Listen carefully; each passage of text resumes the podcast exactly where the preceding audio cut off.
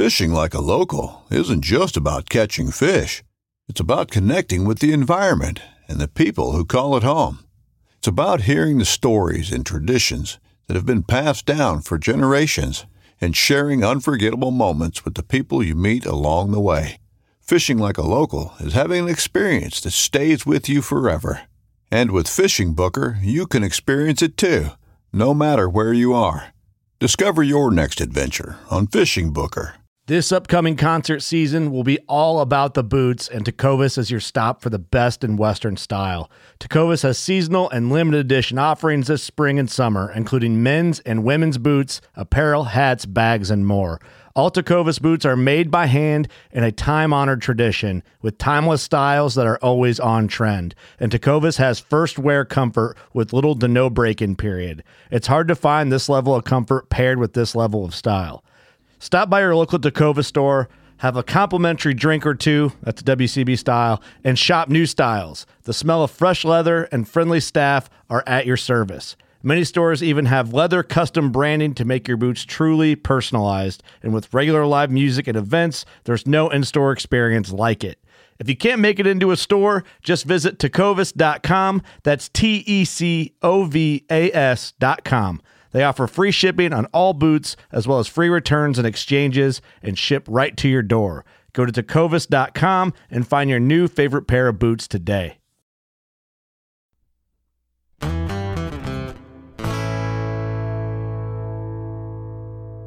We have a lot of really fantastic technology available to us with uh, GMO seed and and the chemicals that we're using now and the, the way and the processes that we fertilize our ground we have a lot of technology available to us that's really great and it's helped us be more efficient and better for the environment and better for the consumer and better for the farmer.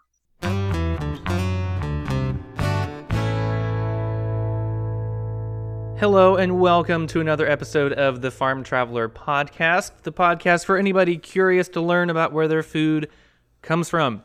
You know, YouTube is the world's second largest search engine behind Google, which I guess Google is technically since it you know it owns YouTube, it's both the number one and number two search engines. But anyway, probably the largest farmer on YouTube is Zach Johnson, aka the Minnesota Millennial Farmer, who is our guest today.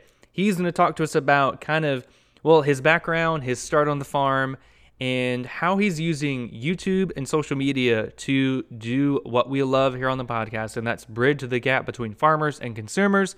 And he also has a lot of really cool thoughts on organic versus conventional. So, hope you enjoy this episode with Zach Johnson. Enjoy it, and thanks so much for listening. And now, on with the show.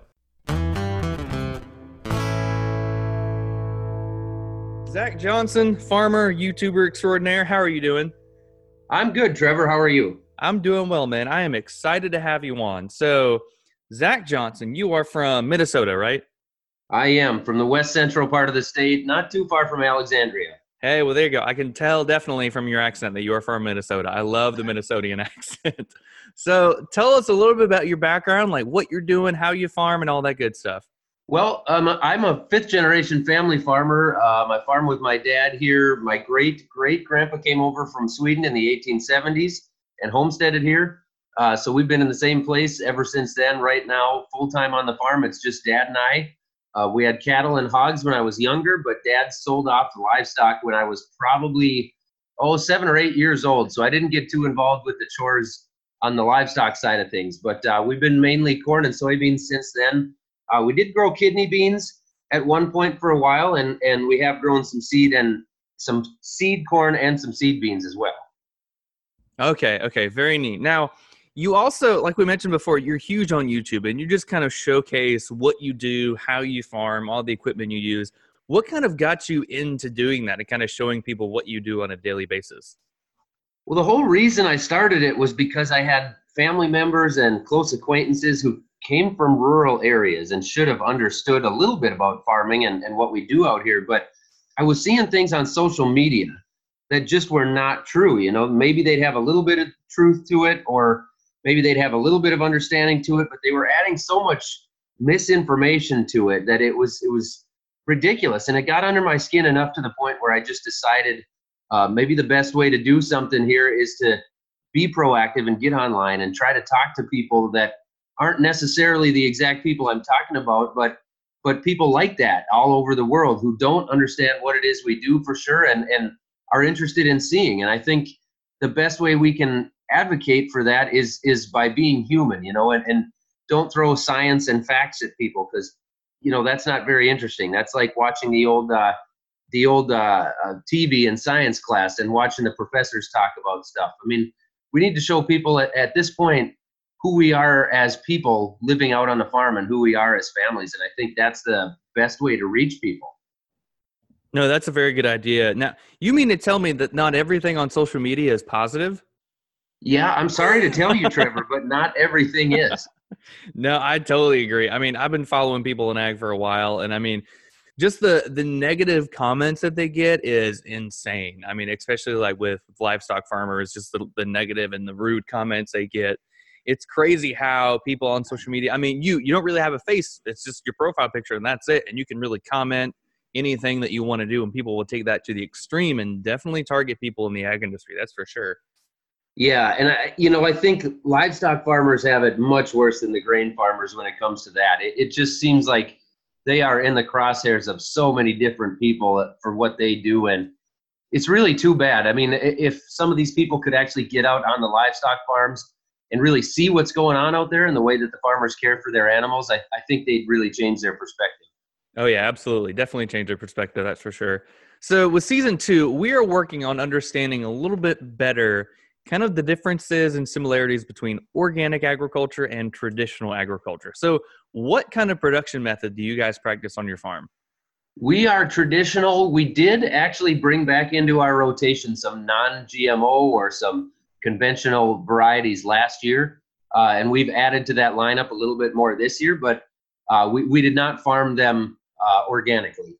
Okay, so so what does your traditional production look like? Like, I mean, what is what does the process look like where you're planting, you're um, fertilizing, and then you're harvesting, and then clearing the land? What does that whole production system look like? Well, we try to fertilize as much as we can in the fall, just so that it's done, so that we're not taking more heavy machinery passes over the fields in the spring.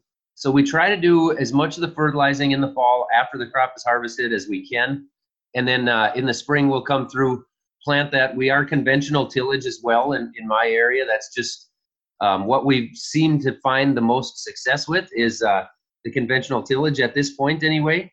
And then uh, we'll, we'll plant that and right away on soybeans, uh, we will do a pre-emerge pass of, of a herbicide or residual herbicide to keep the weed pressure down. And then that buys us plenty of time to get through and, and put an early uh, post-emerge uh, spray down on our corn to get that sprayed. And then by the time we get to the soybeans, usually there's a little flush of weeds coming there, so we'll spray them again.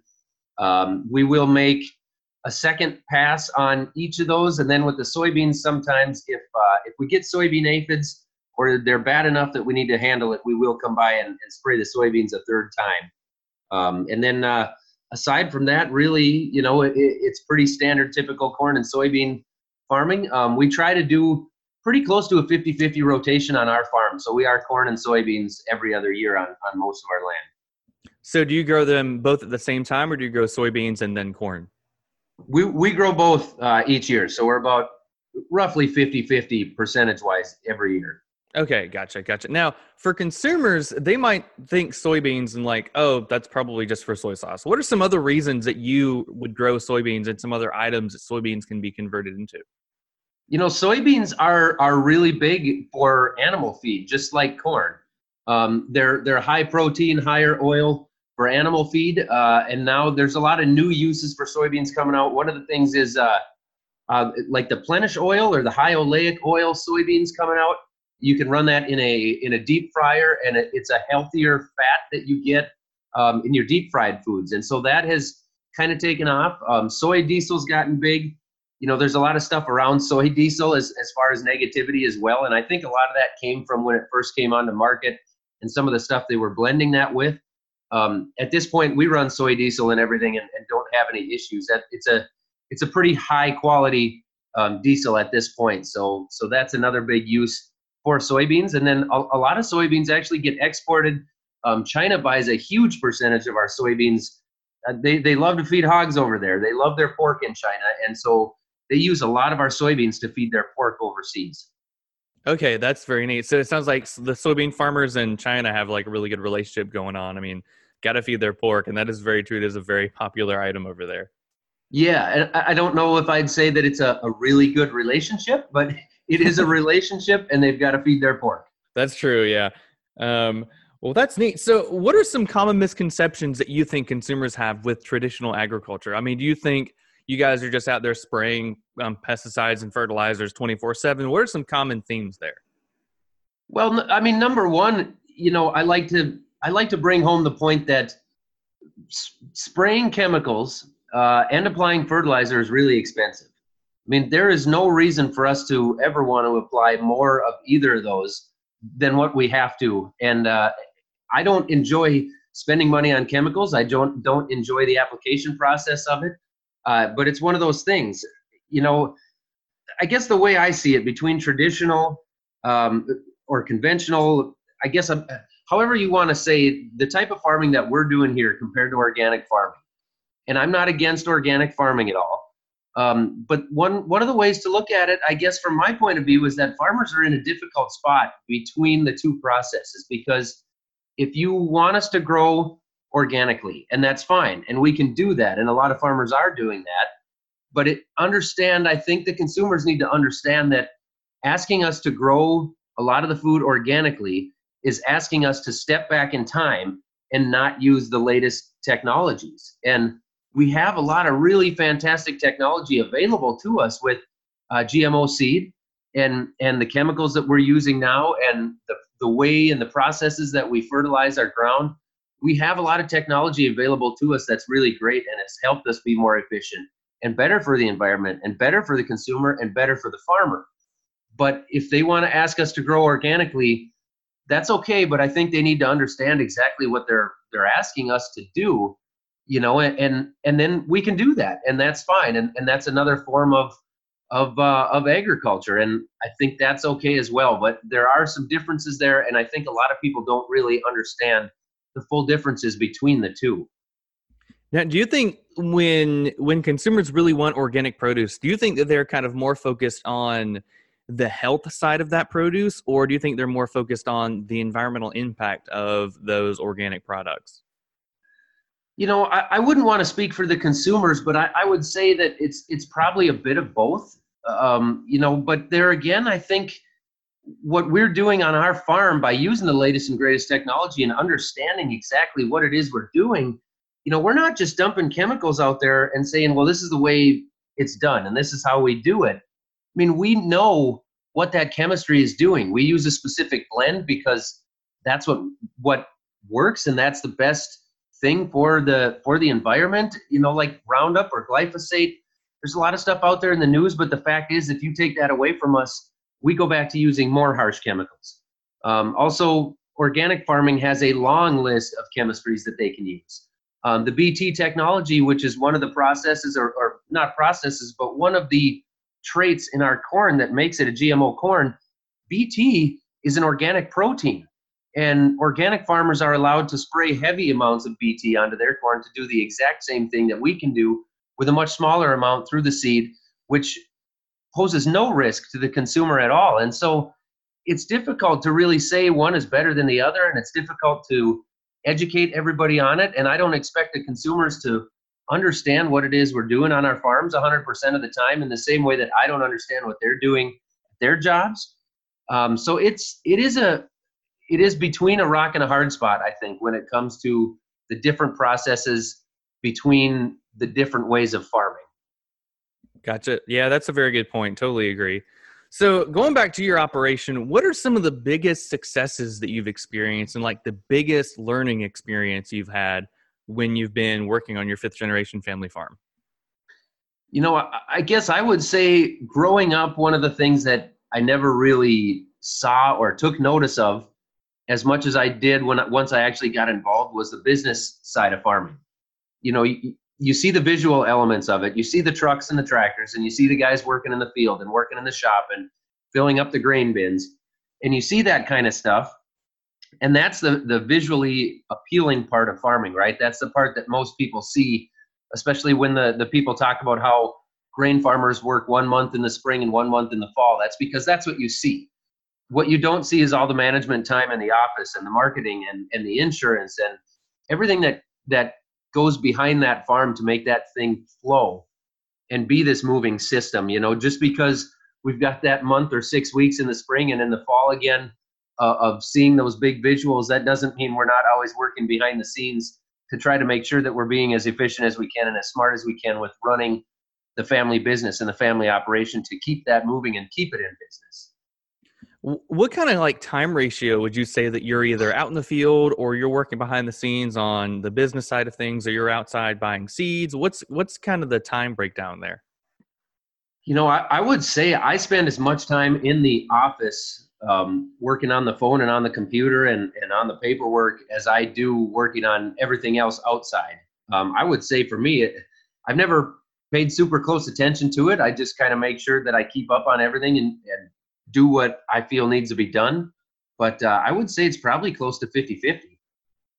That makes sense. That's not bad. Um, so I know you've got a lot of machinery, machinery on your farm, and machinery is not cheap. I had no idea how expensive farming equipment was. I mean, how expensive does that stuff get? I, I know a combine can be like upwards of three hundred thousand dollars. So I mean, it gets really expensive, doesn't it? Yeah, uh, you can buy a new combine for six hundred thousand if you really want to want to get out there with it. But um, yes, machinery is expensive. It is a necessary evil. Um, you know, if you take care of your machinery, it'll it'll take better care of you. We don't buy we. I shouldn't say we don't buy anything new. We buy hardly anything new on our farm. Most of our stuff we're we're usually second owner in the equipment. Um, and then we just do our best to try and take care of it from there. But yeah, machinery is a necessary evil, you know. And every time we get something new on the farm, I get comments on the channel about uh, buying new equipment, you know, and and uh, how do you, how do you make that work? And I think one thing that people need to keep in mind is, you know, I don't buy tractors and and field cultivators and rock pickers uh, to impress girls. This is a it's a it's a business expense, right? It's no different than uh, a company spending $100,000 on new copy machines or computers or, um, you know, buying trucks or, or cars for whatever your business might be. It's a necessary evil. Um, machinery, machinery's fun, machinery's cool, but in the end, it's difficult to write those checks and, and to have that expensive maintenance in the shop all the time. But it is what it is. It's a part of business and it's a business expense that you have to cash flow in there and, and just maintain. So, speaking of maintenance, I know that there's this huge thing going on to where certain companies they're not allowing like independent um, contractors to like fix certain machineries like tractors, and I know that there's a big thing going on to like I think the right to repair is the correct term, I think. And instead of like having a guy you know fix the tractor, you're having to pay the dealer thousands and thousands of dollars to fix the machinery. So, what have you experienced that at all? You know, I think that whole right to repair thing it's there. It's definitely an issue we need to talk about, but in my eyes, it's gotten way blown out of proportion. I think a lot of people that comment on it and and and say things about it don't entirely understand what is really going on. Uh, on I know on my farm anyway, man, if we've got a, a hundred or two hundred thousand dollar tractor that's got some some pretty technical software in it, I'm not going to rip into that and repair that the same as I wouldn't rip into a new pickup truck and try to repair anything behind the dash, right? Those those electronics are they're touchy, and most farmers don't want to touch stuff like that on a, on a new machine. Um, you know, of course, you can repair your own tractor. I mean, John Deere has never said you can't repair your own equipment. Um, what they don't want us doing is changing the software inside that equipment and then getting into emissions or safety issues. Um, I guess that's that's the way I look at it from their end of things. If we're getting in there and changing the software, um, and then something goes wrong, why should they have to stand behind the warranty on that if we messed up that machine? And so I think it opens up a lot of really great doors that that ha- we still need to figure out exactly where everybody stands on that. Um, but as a farmer, when I look at it, also I say, okay, I, I've got a tractor here that let's say is is 300 or 350 horsepower, and it is literally the exact same tractor as the 400 horsepower tractor.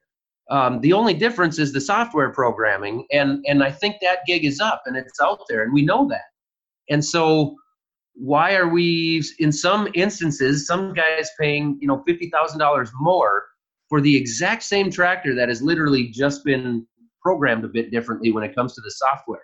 Um, I think that is is an issue where that information's out there. We know that now. We understand that, and and maybe there's more to it also than than I'm really understanding. But I would love to get into a, a much deeper discussion with with people who are really in with that to see what it is they have to say. Because as a farmer, I look at that and and I wonder what's really going on there. You know, are are are some of these companies making excuses and, and making up reasons for why I shouldn't be able to touch certain things on my tractor if I if I did want to. Uh, so I think there's so much left there to explore and, and figure out that we really don't fully understand it. But on our farm, it has never been an issue. We've never had a problem with it. We've never not been able to repair the things that we want to repair. Okay, that, that's a very good point. I haven't asked anybody about this yet. You're the first person I brought it up with, and so I was curious as to if, if everybody's experienced it or what. But that your truck analogy was pretty good. I mean, if you buy a new truck, you don't want to dive in there and try to fix anything about the software because you could probably mess something up. Yeah, if I've got a if I've got a hundred and fifty thousand dollar tractor, it's not new, but it's pretty new, and it's expensive, and I need it on my farm. I don't want to rip into the electronics on that. I'm going to take that to the dealer. You know, number one, because they know what they're doing, they have the necessary equipment, and number two, because if they mess something up, it's probably going to be covered by their warranty, as opposed to me messing it up and and being stuck with it, right? Yeah, yeah, I know totally agree. So going back to your production and your career, you know, being on YouTube and showcasing who how you do what you do and how farmers produce food, who has really helped you get there? Who has helped you kind of helped you with your farming career, with your online presence? Who has helped you kind of spread the message?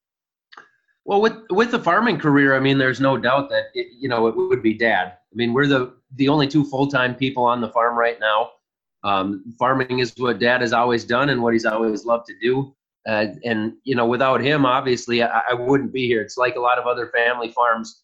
Um, some people look at the next generation of farmers and say, well, you know, they inherited everything. Everything was given to them. And, and so far in my farm, what I've inherited is opportunity, and I'm very appreciative of that. But um, you know, n- nothing really gets handed to to most family farmers. That just isn't the way it works. The truth is, most of us are struggling to figure out exactly how we pass this from one generation to the next. And and our farm's no different. We're also trying to figure out the same thing. But um, back to answer the question, I mean, on the farm side, it would be dad.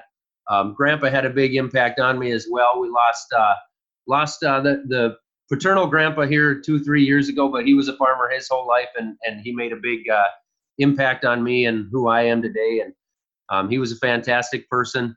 When it comes to the um, the online brand and the YouTube stuff, uh, there's no question that that was my wife to help push me through it. it. It was my hobby when I started the whole thing, but from there, what it's become now, you know, that whole transformation, I guess, from the hobby on my cell phone to turn it into what it is now was was really pushed along by my wife, who, when she brought up the idea of you know, maybe trying to get to where we are today, I thought she was crazy and I didn't really understand it. And I thought that was the most millennial thing I had ever heard. And um, I kind of dismissed it at first. And, and now it's just like my eyes are open to this whole different thing of, of what is going on online. And, and it's kind of funny to see the people that get it and the people that don't and, and how big the swings are with the understanding there of, of what we're doing and, and what some people see and what some people don't. And I'm learning every day who gets it and who doesn't, and it's just been crazy. But uh, definitely, when it comes to the online side of things, you know, she's a huge key. She does so much stuff behind the scenes that that I wouldn't be able to do nearly as much as I do without her working behind the scenes because it takes so much time uh, that people don't see. It's like farming, you know, you don't see the business aspect and the behind the scenes and all the office work that goes into it. Yeah, no, I bet it's been super crazy. And I mean, you're one of the larger farming YouTube channels out there. I mean, you're getting close to 500,000 subscribers. I mean, you're getting you're getting out there, which is so neat. It's been crazy, yeah, to just think of you know where it was when I started by making two, three minute videos with my cell phone um, and no editing and and not spending any time in the office on it to where it is today is um, been really nuts. I've been really fortunate, had a lot of really cool opportunities to meet a lot of great people and talk to a lot of great people through this whole thing. I bet. So for people that want to create like some sort of online presence w- focused on agriculture focused on farming, I know it's not a super popular topic, but it's something that everybody should kind of focus on. What what advice do you have about that? About building some sort of online presence focused on agriculture and focused on bridging that gap between farmers and consumers? You know, a, a couple of things in my message are number one, you don't have to make it complicated. Uh, as I mentioned, I started with my cell phone. All you need is a smartphone and a YouTube account, which is free. You can start that account within a few minutes. Um, you can hit upload and record your video and hit post, and it's there. Um, it, it really does not have to be complicated. You don't need an expensive camera or expensive editing software to make it happen. And then the other thing is is to be you. And as cliche as that sounds, it, I think it's really key to make sure that you are you and you show yourself being human you know, and and don't try to constantly throw facts at people about what's going on in the on the farm scientifically or, or technically. Just be yourself, be a person, and and when those subjects or those topics come up, then you can talk about why you use this technology that's out there and and what your thoughts are on it. I like that. That's really good advice. I might have to follow some of that. I, I especially like your you don't don't throw the facts out there constantly. Like just kind of show them you, showcase what goes on, and that's pretty much it. I really like that's a very good point. Yeah, it, it's fun as farmers in the industry to to try to throw facts out there and say, well, this is what science says, or this is how much more efficient we've gotten, or this is how many more people we feed per farmer than what it was 50 years ago, or this is how good our yields have gotten.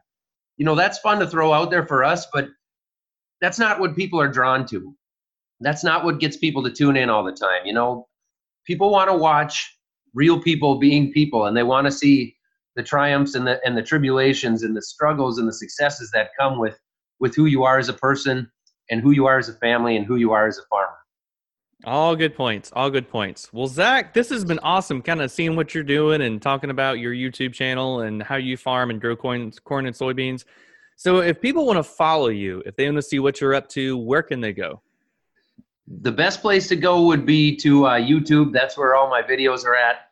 Um, you can also follow me on more of a daily basis on Instagram at MN Millennial Farmer. I'm also on Facebook. I am on Twitter, but I'm not nearly as active there. So YouTube, Instagram, Facebook would be the best places to find me. There you go. Well, I am going to follow you on Instagram. I don't think I do that, but I definitely follow you on YouTube. Well, Zach, this has been so cool, man. I wish you the best of luck in your career. Hope your channel continues to grow and you continue to get the message out there. We wish you the best of luck, man. Hey, same to you, Trevor. I appreciate you having me on. Hey, thank you. Appreciate it.